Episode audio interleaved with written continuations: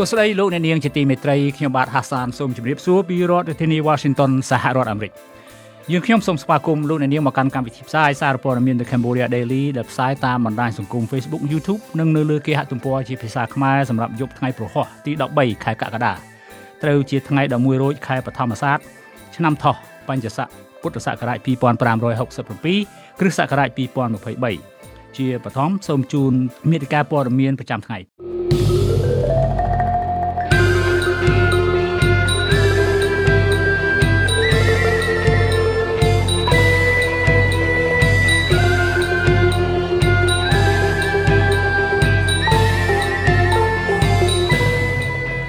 លោកមុំអាសនីចោទថាលោកហ៊ុនម៉ាណែតនិងសមាជិកគ្រួសារត្រកូលហ៊ុន3នាក់ទៀតកាន់កាប់មុខចំនួនខុសច្បាប់ធំធំនៅប្រទេសកម្ពុជាក្រុមការងារអង្គការសហប្រជាជាតិទាមទារឲ្យរាជរដ្ឋាភិបាលកម្ពុជាដោះលែងកញ្ញាសេងធីរីជាបន្ទាន់និងគ្មានលក្ខខណ្ឌលោកហ៊ុនសែនគាស់រឿងដោះដូរភូមិលោកហេងសំរិនឲ្យវៀតណាមនៅមុនបោះឆ្នោតដើម្បីទុកចរន្តពលរដ្ឋខ្មែរដែលបកអាក្រាតគាត់រឿងបាត់បង់ទឹកដីខ្មែរតាមព្រំដែន រាជរដ្ឋាភិបាលគម្រាមអង្គការមនុស្សធម៌តាមរបៀបប្រើច្បាប់លោកហ៊ុនម៉ាណែតដែលត្រៀមស្នងតំណែងនាយករដ្ឋមន្ត្រីប្រកាសសុំសិលឹកឆ្នោតជាសាធារណៈពីពលរដ្ឋអ៊ុយក្រែនត្រូវក្លាយជាសមាជិក NATO ទី33នៅពេលបិទបញ្ចប់សង្គ្រាមជាមួយនឹងរុស្ស៊ីខណៈស៊ុយអែតក្លាយជាសមាជិក NATO ទី32ជាបន្តទៅទៀតនេះខ្ញុំបាទហាសានសូមជូនព័ត៌មានពិស្ដា អតីតមន្ត្រីជាន់ខ្ពស់ប្រទេសកម្ពុជាប្រចាំលំហសមុទ្រខេត្តកោះកុងលោកមុំអាសនីចោតសមាជិកគ្រួសារត្រកូលហ៊ុនចំនួន4នាក់ដូចជាបេក្ខជននាយករដ្ឋមន្ត្រីលោកហ៊ុនម៉ាណែតហ៊ុនម៉ានីអ្នកស្រីហ៊ុនសៃនីអ្នកស្រីហ៊ុនស៊ីណាតកំពុងកាន់កាប់ចំនួនខុសច្បាប់ធំធំនៅប្រទេសកម្ពុជាអតីតមន្ត្រីគណៈកម្មាធិការជាតិសន្តិសុខលំហសមុទ្រប្រចាំខេត្តកោះកុងលោកមុំអាសានីបានលើកឡើងក្នុងកម្មវិធី Idea Talk នៃសារព័ត៌មាន The Cambodia Daily កាលពីរាត្រីថ្ងៃទី12ខែកក្កដា ថាសាច់ឈាមចិត្តដិតរបស់លោកហ៊ុនសែនទាំង4នាក់នេះបានប្រព្រឹត្តអំពើខុសច្បាប់រាប់មិនអស់តាមរយៈមុខចំនួនមិនស្របច្បាប់របស់ពួកគេក្នុងនោះអ្នកស្រីហ៊ុនសែននីប្រកបមុខចំនួនខុសច្បាប់ដូចជារត់ពន្ធស្វាទៅលក់នៅក្រៅប្រទេសនិងរំលោភយកដីរដ្ឋតាមអនុក្រឹត្យរបស់លោកហ៊ុនសែនដើម្បីចែកលុយគ្នាជាដើមក្រៅពីនេះលោកថាអ្នកស្រីហ៊ុនស៊ីណាត គឺជាមេឈ្មួញលៀងលុយចិនខុសច្បាប់យ៉ាងធំតាមរយៈក្រុមហ៊ុនអាកាសចរមួយឈ្មោះក្រុមហ៊ុន Cambodia Airways ចំណែកលោកហ៊ុនម៉ាណែតគឺជាមេអក្រិតជនព្រៃឈើធំបំផុតនៅប្រទេសកម្ពុជាខណៈលោកហ៊ុនម៉ាណីគឺអ្នកនៅពីក្រោយនៃការធ្វើចរាចរណ៍គ្រឿងញៀនដ៏ធំនៅក្នុងស្រុកខ្មែរផងដែរលោកមុំអាសនីលើកឡើងទៀតថារាល់មុខចំនួនខុសច្បាប់ទាំងអស់ដែលពួកគេកំពុងប្រព្រឹត្តជាពិសេសអ្នកស្រីហ៊ុនសៃនីនិងអ្នកស្រីហ៊ុនស៊ីណាត គឺត្រូវផ្ដល់លុយទាំងនោះទៅឲ្យលោកហ៊ុនសែនជាអ្នកបែងចែកឲ្យពួកគេត្រឡប់មកវិញពីព្រោះថាពួកគេគ្មានសិទ្ធិបែងចែកលុយទាំងនោះទេលោកបន្ថែមថាជំវិញការបែងចែកលុយនេះមន្ត្រីធំដែលស្និទ្ធនឹងលោកហ៊ុនសែនម្នាក់ធ្លាប់ត្រូវលោកហ៊ុនសែនគំរាមដល់ជីវិតម្ដងរួចមកហើយនៅពេលដែលមន្ត្រីរូបនោះហ៊ានបែងចែកលុយដែលខ្លួនរកបានដោយមិនទុកឲ្យលោកហ៊ុនសែនជាអ្នកចែកចាយផ្ទាល់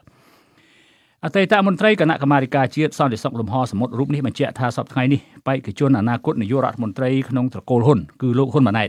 កំពុងវិវត្តខ្លួនទៅជាអ្នកនៅពីក្រោយនៃអំពើខុសច្បាប់នានានៅប្រទេសកម្ពុជាដោយឪពុករបស់គាត់ដែរដើម្បីគ្រប់គ្រងលុយនិងអំណាចឲ្យកាន់តែខ្លាំងនៅពេលដែលគាត់ឡើងកាន់កាប់អំណាចជានាយករដ្ឋមន្ត្រីបន្ទាប់ពីអវត្តមានលោកហ៊ុនសែននៅពេលខាងមុខនោះ ការអះអាងនេះធ្វើឡើងដំណើរពេលដែលក្រុមគ្រួសារត្រកូលហ៊ុនរបស់លោកហ៊ុនសែនត្រូវបានគេរកឃើញថាកំពុងកាន់កាប់ចំនួនទាំងខុសច្បាប់និងស្របច្បាប់ជាច្រើននៅប្រទេសកម្ពុជាក្នុងទំហំទឹកប្រាក់រាប់ពាន់លានដុល្លារសហរដ្ឋអាមេរិកសប្តាហ៍ថ្ងៃនេះអង្គការឃ្លាំមើលពិភពលោក Global Witness បានចេញសេចក្តីរាយការណ៍ជុំវិញអាណាចក្រជំនួញគ្រួសារត្រកូលហ៊ុនកាលពីពេលកន្លងទៅ ដែលមានចំណងជើងថា hostile takeover និង corporate the corporate empire of Cambodia ruling elite ដែលបានរៀបរាប់យ៉ាងលម្អិតថាគ្រួសារត្រកូលហ៊ុនដែលកំពុងរកស៊ីយ៉ាងកក្រឹកកក្រែងនៅក្នុងប្រទេសកម្ពុជាដូចជាលោកហ៊ុនសែនហ៊ុនម៉ាណែតហ៊ុនម៉ានីហ៊ុនម៉ានិតហ៊ុនម៉ាណាហ៊ុនម៉ាលីហ៊ុនចិនដារីហ៊ុនតូឌីវិជាហ៊ុនជាហ៊ុនគឹមលេងហ៊ុនច័ន្ទធូសុកពុទ្ធិវុឌ្ឍសេងខៀងឌីចូចឌី5និងសមាជិកដទៃទៀតកំពុងគ្រប់គ្រងនិងមានភាគហ៊ុនក្នុងក្រុមហ៊ុនផ្នែកឧស្សាហកម្ម កសិកម្មរ៉ែព្រៃឈើធម្មពលរោងចក្រកន្លែងកំសាន្តតំបន់សេដ្ឋកិច្ចពិសេសសន្តាគារទេសចរកាស៊ីណូរោងចក្រលបែងស៊ីសងក្រុមហ៊ុនដឹកជញ្ជូនហិរញ្ញវត្ថុសារព័ត៌មាននិងក្រុមហ៊ុនជាច្រើនទៀតសប្តាហ៍ថ្ងៃនេះសេចក្តីរាយការណ៍ដដែលលាតត្រដាងថាគ្រួសារត្រកូលហ៊ុនក៏ជាប់ពាក់ព័ន្ធនឹងក្រុមហ៊ុនម៉ាកអន្តរជាតិជាច្រើនដែរដូចជាក្រុមហ៊ុនអន្តរជាតិ Apple ក្រុមហ៊ុន Canon ក្រុមហ៊ុន LG Electronics ក្រុមហ៊ុន Livono IBM ក្រុមហ៊ុន Nokia និងក្រុមហ៊ុនផលិតផលជាច្រើនទៀតដូចជាក្រុមហ៊ុនស្រាល្បីៗជាដើមលើពីនេះគ្រួសារក៏គ្រួសារនេះក៏មានភាគហ៊ុននៅក្នុងក្រុមហ៊ុន Viettel នៃក្រុមហ៊ុន Viettel Group ដែលជាក្រុមហ៊ុនរកស៊ីលើបណ្ដាញទូរស័ព្ទ Smartphone គ្រប់គ្រងដោយកងទ័ពវៀតណាមផងដែរហើយការធ្វើប្រតិបត្តិការរបស់ក្រុមហ៊ុននេះមានការជ្រោមជ្រែងពីលោកហ៊ុនសែនយ៉ាងខ្លាំងដោយតម្រូវឲ្យកងទ័ពខ្មែរទាំងអស់ប្រើប្រាស់ប្រព័ន្ធទូរស័ព្ទមួយនេះ នៅគ្រប់អង្គភាពទាំងអស់នៅក្នុងប្រទេសកម្ពុជាក្រុមការងារអង្គការសហប្រជាជាតិ UN ប្រឆាំងនឹងការឃុំខ្លួនតាមទំនឹងចិត្តបានទាមទារឲ្យរាជរដ្ឋាភិបាលកម្ពុជាដោះលែងកញ្ញាសេងធីរីសញ្ជាតិខ្មែរអាមេរិកាំងជាបន្ទាន់និងគ្មានលក្ខខណ្ឌដោយចាត់ទុកថាជាការឃុំខ្លួនដោយបំពាននិងផ្ទុយពីច្បាប់អន្តរជាតិសេចក្តីសម្រេចមួយរបស់អង្គការ ក្រុមការងារអង្គការសហប្រជាជាតិប្រឆាំងនឹងការឃុំខ្លួនតាមទំនឹងចិត្តនៅថ្ងៃទី12ខែកក្កដានេះបានលើកឡើងថាការឃុំខ្លួនកញ្ញាសេងធីរីធ្វើឡើងតាមរយៈរើសអើងការរើសអើងនិងនិន្នាការនយោបាយនិងការកាត់ក្តីទាំងវងដូច្នេះកញ្ញាសេងធីរីមិនមានលទ្ធភាពទទួលបានយុត្តិធម៌នោះឡើយប្រពន្ធដដែលលើកឡើងទៀតថាការឃុំខ្លួនកញ្ញាសេងធីរីដែលមានសញ្ជាតិខ្មែរអាមេរិកាំងអឺគឺជាការឃុំខ្លួនដោយបំពាន និងផ្ទុយពីច្បាប់អន្តរជាតិដោយពួកគេទាមទារឲ្យរាជរដ្ឋាភិបាលឲ្យរដ្ឋាភិបាលលោកហ៊ុនសែនដោះលែងកញ្ញាសេងធីរីជាបន្ទាន់និងគ្មានលក្ខខណ្ឌអ្នកនាំពាក្យក្រសួងយុតិធធលោកចិនម៉ាលីនបានប្រាប់សារព័ត៌មានក្នុងស្រុកថាការទៀមទាវាជាសិទ្ធិប៉ុន្តែវាផ្ទុយនឹងច្បាប់កម្ពុជានិងជាការជ្រៀតជ្រែកកិច្ចការផ្ទៃក្នុងកម្ពុជាផងដែរលោកថាមធ្យោបាយតែមួយគត់ដែលអាចជួយកញ្ញាសេងធីរីបានគឺត្រូវធ្វើតាមនីតិវិធីរបស់តុលាការនិងស្វែងរកភស្តុតាងដើម្បីដោះបន្ទុកតែប៉ុណ្ណោះ លោក Jared Genser មេធាវីសិទ្ធិមនុស្សអន្តរជាតិរបស់កញ្ញាសេងធីរីបានលើកឡើងនៅក្នុងសេចក្តីថ្លែងការណ៍នេះដែរថាទោះបីជាដឹងខ្លួនថាអាចនឹងប្រឈមទៅនឹងគ្រោះថ្នាក់យ៉ាងណាក្តីក៏កញ្ញាសេងធីរីនៅតែតស៊ូមតិដើម្បីទាមទារឲ្យមានការគោរពសិទ្ធិមនុស្សនិងលទ្ធិប្រជាធិបតេយ្យលោកបន្ថែមថាកញ្ញាសេងធីរីគឺជាវីរជនខ្មែរអាមេរិកាំងដែលក្លាហានហ៊ានប្រឈមនឹងការឃុំខ្លួនដើម្បីស្វែងរកយុត្តិធម៌ ហើយនាងសំនឹងទទួលបានការគ្រប់គ្រងពីពិភពលោកគួរបញ្ជាក់ផងដែរថាក្នុងពិធីសម្ដែងសម្ដាលជាមួយកម្មករក្នុងខេត្តកណ្ដាលកាលពីថ្ងៃទី3ខែមិថុនាឆ្នាំ2023កន្លងទៅនេះលោកហ៊ុនសែនបានលើកឡើងថាជនជាប់ឃុំរូបណាដែលត្រូវបានបរទេសស្នើសុំឲ្យដោះលែងគឺអ្នកជាប់ឃុំនោះនឹងនៅតែបន្តជាប់ឃុំក្នុងពន្ធនាគារលោកអះអាងថាកញ្ញាសេងធីរីដែលកំពុងជាប់ពន្ធនាគារនៅខេត្តព្រះវិហារនោះ នឹងមិនត្រូវបានដោះលែងឬបន្ធូរបន្ថយទោសឡើយពីព្រោះមានអន្តរាគមពីបរទេសកាលពីថ្ងៃទី14ខែមិថុនាឆ្នាំ2022សាលាដំបងរាជធានីភ្នំពេញបានសម្រេចផ្តន្ទាទោសកញ្ញាសេងធីរីដាក់ពន្ធនាគារចំនួន6ឆ្នាំពីបទរួមគំនិតក្បត់និងបទញុះញង់ឲ្យមានការឲ្យមានភាពវឹកវរធ្ងន់ធ្ងរដល់សន្តិសុខសង្គមតាក់ទងនឹងផែនការមាតុភូមិនិវត្តមិនជោគជ័យរបស់លោកសំរងស៊ីកាលពីចុងឆ្នាំ2019 លោកអ្នកនាងជាទីមេត្រីលោកអ្នកនាងអាចស្វែងរកព័ត៌មានរបស់ The Cambodia Daily ជាភាសាខ្មែរដែលបានផ្សាយនៅលើ Facebook រួចមកហើយបានដោយចូលទៅកាន់គេហទំព័ររបស់យើងតាមអាសយដ្ឋាន www.cambodiadaily.com នៅក្នុងគេហទំព័រនេះលោកអ្នកនាងអាចស្វែងរកព័ត៌មានរបស់ The Cambodia Daily ទាំងភាសាខ្មែរនិងភាសាអង់គ្លេសលោកអ្នកនាងក៏អាចស្វែងរក YouTube របស់យើងតាមអាសយដ្ឋាន www.youtube.com/thecambodiadailytm ប្រសិនបើលោកអ្នកនាងយល់ថាសារព័ត៌មានមួយនេះ មានប្រយោជន៍ដល់សង្គមសូមលោកអ្នកនាងជួយទ្រទ្រង់ដល់កម្មវិធីផ្សាយរបស់យើងដោយចូលទៅកាន់អាសយដ្ឋាន www.cambodiadaily.com /donate បាទសូមអរគុណក្រុមអ្នកឃ្លាំមើលលើកឡើងថាការដែលលោកហ៊ុនសែនគាស់រឿងដោះដូរភូមិលោកហេងសំរិនប្រធានរដ្ឋសភាឲ្យវៀតណាមនៅមុនបោះឆ្នោតគឺដើម្បីទប់ចរន្តពលរដ្ឋខ្មែរដែលបកអាក្រាតអក្រិតកម្មនយោបាយរបស់គាត់ដែលគប់គិតជាមួយនឹងមេដឹកនាំវៀតណាមរហូតដល់កាត់កោះ ផ្ទៃសមុទ្រដីគោកខ្មែរអស់រាប់ម៉ឺនគីឡូម៉ែត្រការ៉េឲ្យវៀតណាមត្រួតត្រា ការលើកឡើងនេះគឺបន្ទាប់ពីបរិះខ្លាំងក្រាញអំណាចតពូជនៅប្រទេសកម្ពុជាលោកហ៊ុនសែនបានយកវីដេអូឃ្លីបប្រមាណ22នាទីដែលលោកថ្លែងបកស្រាយរឿងដោះដូរដីភូមិលោកហេងសំរិនឲ្យទៅវៀតណាមកាលពីថ្ងៃទី16ខែសីហាឆ្នាំ2020យកមកផ្សាយឡើងវិញក្រោមហេតុផលថាដើម្បីកុំឲ្យប្រជាពលរដ្ឋខ្មែរភ័ន្តច្រឡំ លោកហ៊ុនសែនយកវីដេអូឃ្លីបជាង20នាទីមកផុសឡើងវិញនេះបន្ទាប់ពីអ្នកប្រើប្រាស់បណ្ដាញសង្គមនិងមន្ត្រីបកប្រឆាំងបាននាំគ្នាចែករំលែកវីដេអូឃ្លីបជិត1នាទីដែលលោកហ៊ុនសែននិយាយរឿងកាត់ដីភូមិលោកហេងសំរិនឲ្យទៅភៀកគីវៀតណាមគ្រប់គ្រងនាពេលកន្លងមកថាជារឿងត្រឹមត្រូវបរិខាំងកាន់អំណាចជិត40ឆ្នាំនៅប្រទេសកម្ពុជាលោកហ៊ុនសែនថាការយកវីដេអូឆ្នាំ2020មកផុសឡើងវិញគឺដើម្បីឆ្លើយតបទៅនឹងក្រុមញុះញង់ដែលចោទលោកដែលលោកចោទថាបានកាត់ត វីដេអូលោកនិយាយហើយធ្វើឲ្យបាត់អត្ថន័យដើម ដែលនាំឲ្យសាធារណជន មានការភ័ន្តច្រឡំលោកហ៊ុនសែនថាការដោះដូរដីខ្មែរទៅឲ្យវៀតណាមគ្រប់គ្រងនោះវាមិនមែនជាអំពើក្បត់ជាតិឡើយដោយសារការដោះដូរនេះមានការព្រមព្រៀងរវាងរដ្ឋាភិបាលនៃប្រទេសទាំងពីរលើសពីនេះទៅទៀតការដោះដូរដីភូមិលោកហេងសំរិនទៅឲ្យវៀតណាមគ្រប់គ្រងលោកហ៊ុនសែនថាបានធ្វើឲ្យរាជាណាចក្រកម្ពុជាទទួលបានដីជាង2000ហិកតាពីវៀតណាមមកវិញ ចំពោះរឿងដោះដូរនេះលោកហ៊ុនសែនថាបើពលរដ្ឋចង់បន្ទោសក៏បន្ទោសលោកគួរទៅបន្ទោសប្រទេសបារាំងដែលបានគូសផែនទីព្រោះរឿងដែលរដ្ឋាភិបាលកម្ពុជាប្រគល់ភូមិហេងសំរិនឲ្យវៀតណាមគ្រប់គ្រងគឺធ្វើតាមផែនទីតម្កល់នៅអង្គការសហប្រជាជាតិដែលបារាំងជាអ្នកគូសអ្នកវិភាគនយោបាយនិងប្រធានវេទិកាពលរដ្ឋលោកកឹមសុខយល់ថាលោកហ៊ុនសែនកោះរឿងនេះនៅមុនការបោះឆ្នោតគឺដើម្បីទប់ចរន្តពលរដ្ឋខ្មែរដែលបកអាក្រាតអក្រិតកម្មនយោបាយរបស់គាត់ដែល គប់គិតជាមួយមេដឹកនាំវៀតណាមរហូតដល់កាត់កោះផ្ទៃសមុទ្រដីគោកខ្មែរអស់រាប់ម៉ឺនគីឡូម៉ែត្រការ៉េឲ្យវៀតណាមត្រួតត្រាលោកថារយៈពេល30ឆ្នាំមកនេះពលរដ្ឋខ្មែរដឹងច្បាស់ណាស់ថាគាត់ជាអ្នកដឹកនាំកាត់ដីខ្មែរឲ្យវៀតណាមនិងបង្ហូរជនជាតិវៀតណាមខុសច្បាប់រាប់ម៉ឺនគ្រួសារឲ្យមករស់នៅលើទឹកដី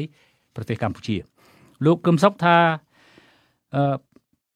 លើកឡើងលើកឡើងទៀតថាប្រជាជនខ្មែរមិនចូលចិត្តរស់នៅក្បែរជនជាតិវៀតណាមដែលចូលចិត្តឡូឡារញ៉េរញ៉ាវបង្ករឿងគ្មានលួសថ្ងៃនោះទេតំបន់ណាដែលមានជនជាតិវៀតណាមរស់នៅច្រើនប្រជាពលរដ្ឋខ្មែរតែងតែផ្លាស់ទីលំនៅចេញហើយខុសពីប្រជាជនខ្មែរដែលមិនចេះឈ្លានពានប្រទេសជិតខាងប្រជាជនវៀតណាមមានវប្បធម៌ជាអ្នកទន្ទ្រានឈ្លានពានគ្រប់ពេលវេលានេះបញ្ជាក់ច្បាស់ថាបើប្រជាជនវៀតណាមដែលទន្ទ្រានមករស់នៅលើទឹកដីខ្មែរបង្កើតជាភូមិ ច្រើននៅក្នុងទឹកដីខ្មែរតាមព្រំដែនមិនមែនប្រជាជនខ្មែររស់នៅលើទឹកដីវៀតណាមដោយលោកហ៊ុនសែននិយាយមិនយល់វប្បធម៌និងភូមិសាស្ត្រនោះឡើយលោកបន្តថាលោកហ៊ុនសែនកំពុងបោកប្រាស់ប្រជាពលរដ្ឋខ្មែរគាត់ថាវៀតណាមត្រូវកាត់ដីវៀតណាមឲ្យភៀកគីខ្មែរជាង2000ហិកតាជាការដោះដូរមិនបានបង្ហាញថាដីវៀតណាមនៅតំបន់ណាដែលកាត់ឲ្យខ្មែរនោះទេគឺមានតែឃើញកាត់ភូមិខ្មែរច្បាស់ច្បាស់ឲ្យវៀតណាមវាជាលបែងរបស់លោកហ៊ុនសែនកាត់ដីខ្មែរឲ្យវៀតណាមសុទ្ធសាធ កាលពីដើមខែវិច្ឆិកាឆ្នាំ2018រដ្ឋសភាបានអនុម័តយល់ព្រមលើការបោះបង្គោលព្រំដែនជាមួយវៀតណាមដែលរដ្ឋាភិបាលបោះបាន84%ក្រោមសម្លេងគ្រប់គ្រង110លើ110សម្លេងនៃសមាជិកសភាពីបកកណ្ដាលអំណាចទាំងអស់ដែលមានវត្តមានក្នុងកិច្ចប្រជុំ។ សភាអះអាងថាការអនុម័តយល់ព្រមនេះយោងទៅលើសន្ធិសញ្ញាបំពេញបន្ថែមឆ្នាំ1995និងសន្ធិសញ្ញាបំពេញបន្ថែមឆ្នាំ2005រវាងរាជាណាចក្រកម្ពុជានិងសាធារណរដ្ឋសង្គមនិយមវៀតណាមនឹងត្រូវបានប្រកាសជាប្រញាប់ប្រទេសកម្ពុជានិងវៀតណាមបានមានព្រំប្រទល់ដីគោកជាប់គ្នាប្រវែង1270គីឡូម៉ែត្រហើយមកទល់នឹងពេលនេះនៅសល់16%ទៀតដែល ភាគីកម្ពុជាមិនទាន់ឯកភាពជាមួយវៀតណាមឲ្យបោះបញ្ចប់ដោយរងចាំភាគីបារាំងគូសចម្លងមាត្រដ្ឋានផែនទីពីຂະຫນាត1លើ100,000ទៅជាຂະຫນាត1លើ50,000វិញលោកនាងជាទីមេត្រីរដ្ឋាភិបាលលោកហ៊ុនសែនដឹកនាំយូរយូរទៅដោយរបបនៅប្រទេសវេណេស៊ុយអេឡាគឺចង់រឹបយកអាជីវកម្មនិងបេសកកម្មអង្គការមនុស្សធម៌ជួយពលរដ្ឋខ្មែរទៅឲ្យបពពួករបស់ខ្លួន។ ខ្ញុំបាទហាសានមានសេចក្តីរាយការណ៍មួយថាតើរដ្ឋយករឿងពន្ធដារជាលេសដើម្បីបញ្ចប់បេសកកម្មអង្គការអាមេរិកព្រោះមន្ទិលសង្ស័យថាជាប់ជំពាក់ជំពិននឹងសារព័ត៌មានទៅ Cambodia Daily ឬក៏ជាលេសក្នុងទិសដៅផ្សេង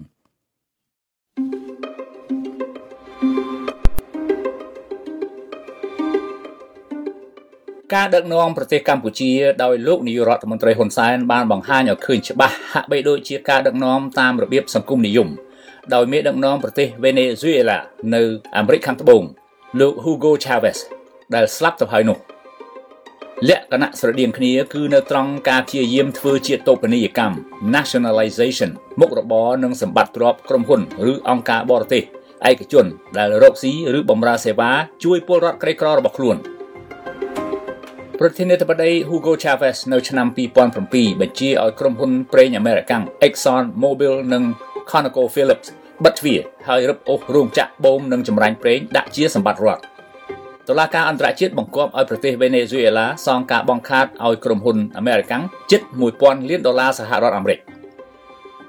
លោកហ៊ុនសែនមិនរឹបអូសទ្រព្យសម្បត្តិក្រុមហ៊ុនឬអង្គការបរទេសប្រតិបត្តិការនៅប្រទេសកម្ពុជា យកធ្វើជាសម្បត្តិរដ្ឋទេប៉ុន្តែបិទភ្នែកឲ្យមន្ត្រីលូកដៃ ដើរតួញាក់ខ្សែឲ្យមន្ត្រីក្រសួងផ្សេងផ្សេងចេញមុខដោយយកលេសថាក្រុមហ៊ុនឬអង្គការមួយបានបំពានច្បាប់ការរៀបចំឆាកទាំងអស់សុទ្ធតែដើម្បីបម្រើផលប្រយោជន៍ក្រុមបកពួករបស់លោកមិនមែនបម្រើផលប្រយោជន៍ប្រជាពលរដ្ឋឡើយសារព័ត៌មានកម្ពុជាកាលពីថ្ងៃទី28ខែមិថុនាឆ្នាំ2023នេះ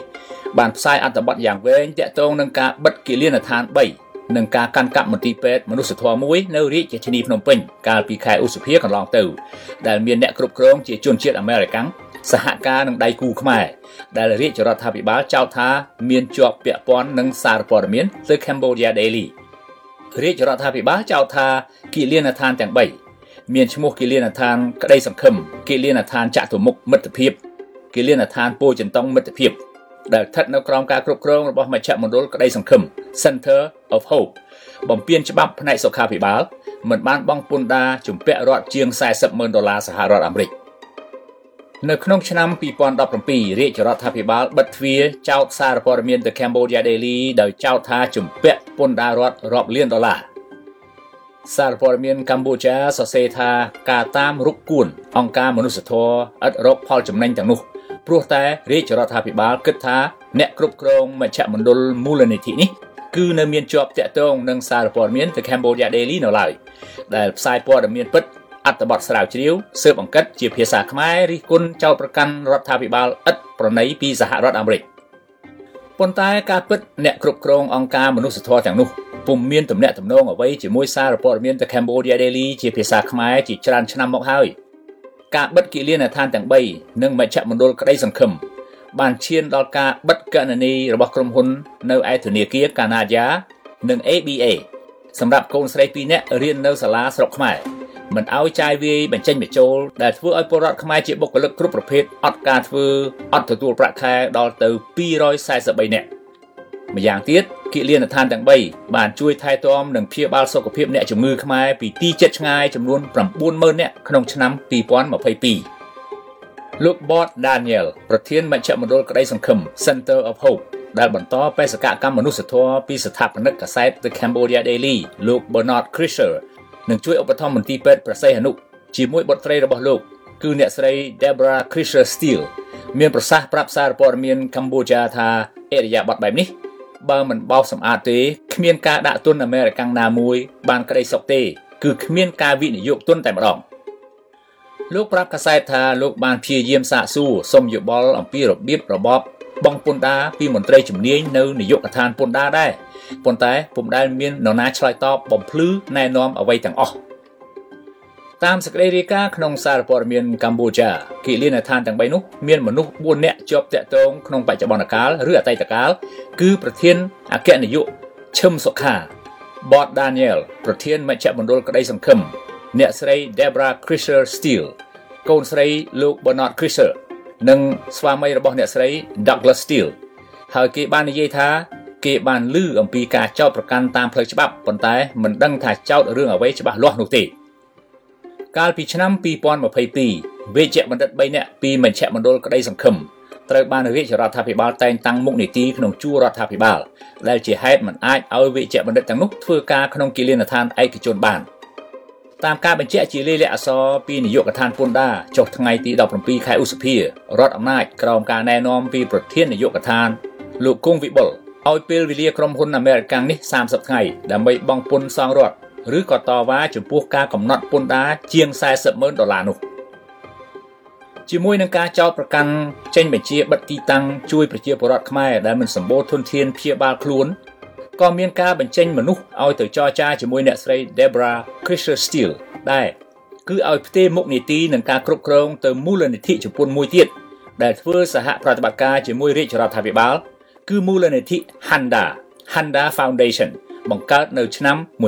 1980ដោយសេដ្ឋីជប៉ុនម្នាក់កាន់សាសនា Shinto ឈ្មោះ Haruhisa Handa មូលនិធិនេះមានធ្វើប្រតិបត្តិការគ្រប់គ្រងកម្មវិធីផ្នែកសិក្សាអប់រំនិងរក្សាថែទាំសុខភាពនៅខេត្តបាត់ដំបងរីឯសាកលវិទ្យាល័យភ្នំពេញដែលបង្កើតដោយបណ្ឌិតកាវកំហួនមនុស្សចំណិតនឹងលោកនាយករដ្ឋមន្ត្រីហ៊ុនសែនសេដ្ឋី Haruhisa Handa ធ្វើជា ប្រធានសាកលវិទ្យាល័យនេះ ទោះជាមានអ្នកមិនចង់និយាយការពិតក៏ដោយកំណត់ហេតុអំពីកិច្ចប្រជុំថ្ងៃទី5ខែមេសាឆ្នាំ2023រវាងក្រសួងសេដ្ឋកិច្ចនិងហិរញ្ញវត្ថុជាមួយមជ្ឈមណ្ឌលក្តីសង្ឃឹមបង្ហាញថាមូលនិធិ Handa ជាប្រភពនៃការប្រឹងប្រែង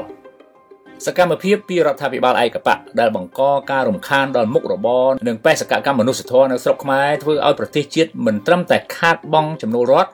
ធ្វើឲ្យពលរដ្ឋអស់ការងារធ្វើប៉ុណ្ណោះទេ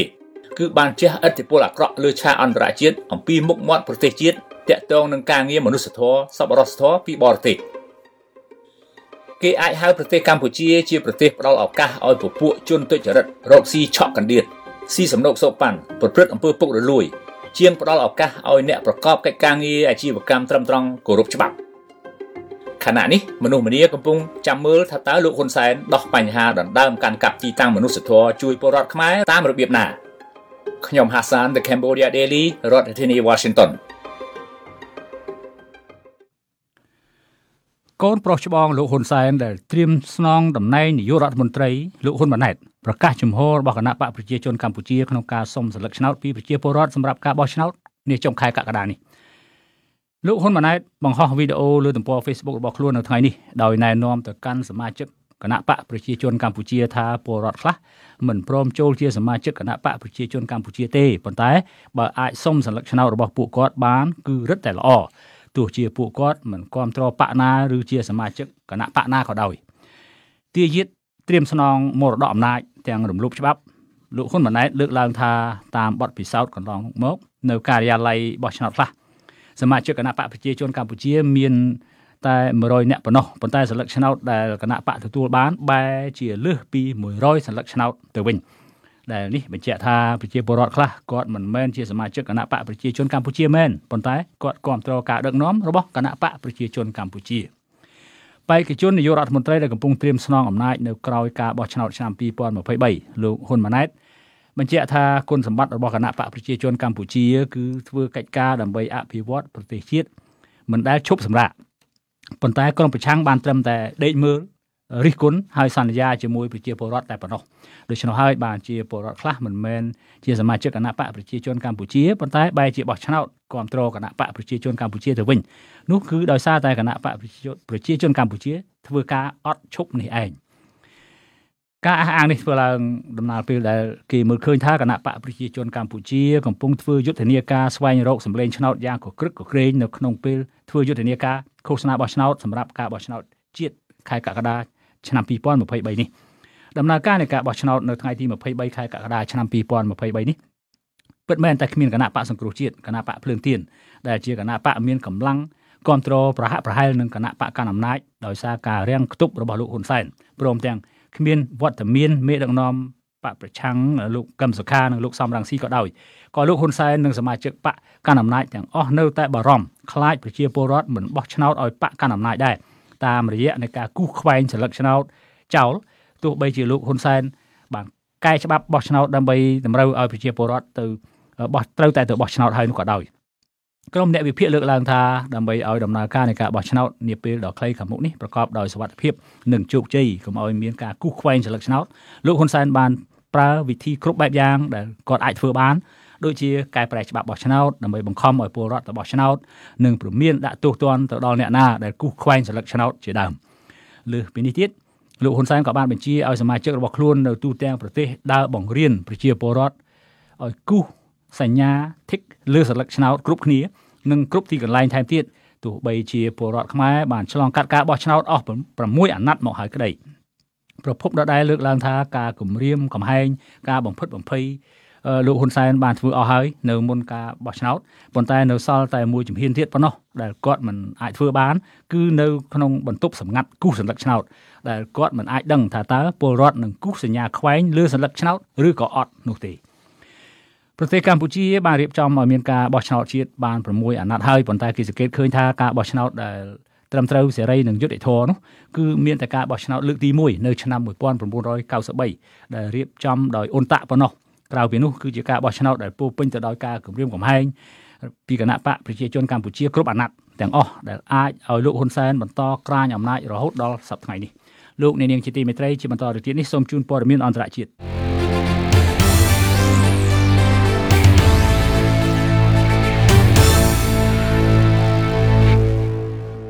ជំនួបកម្ពុជានៃអង្គការ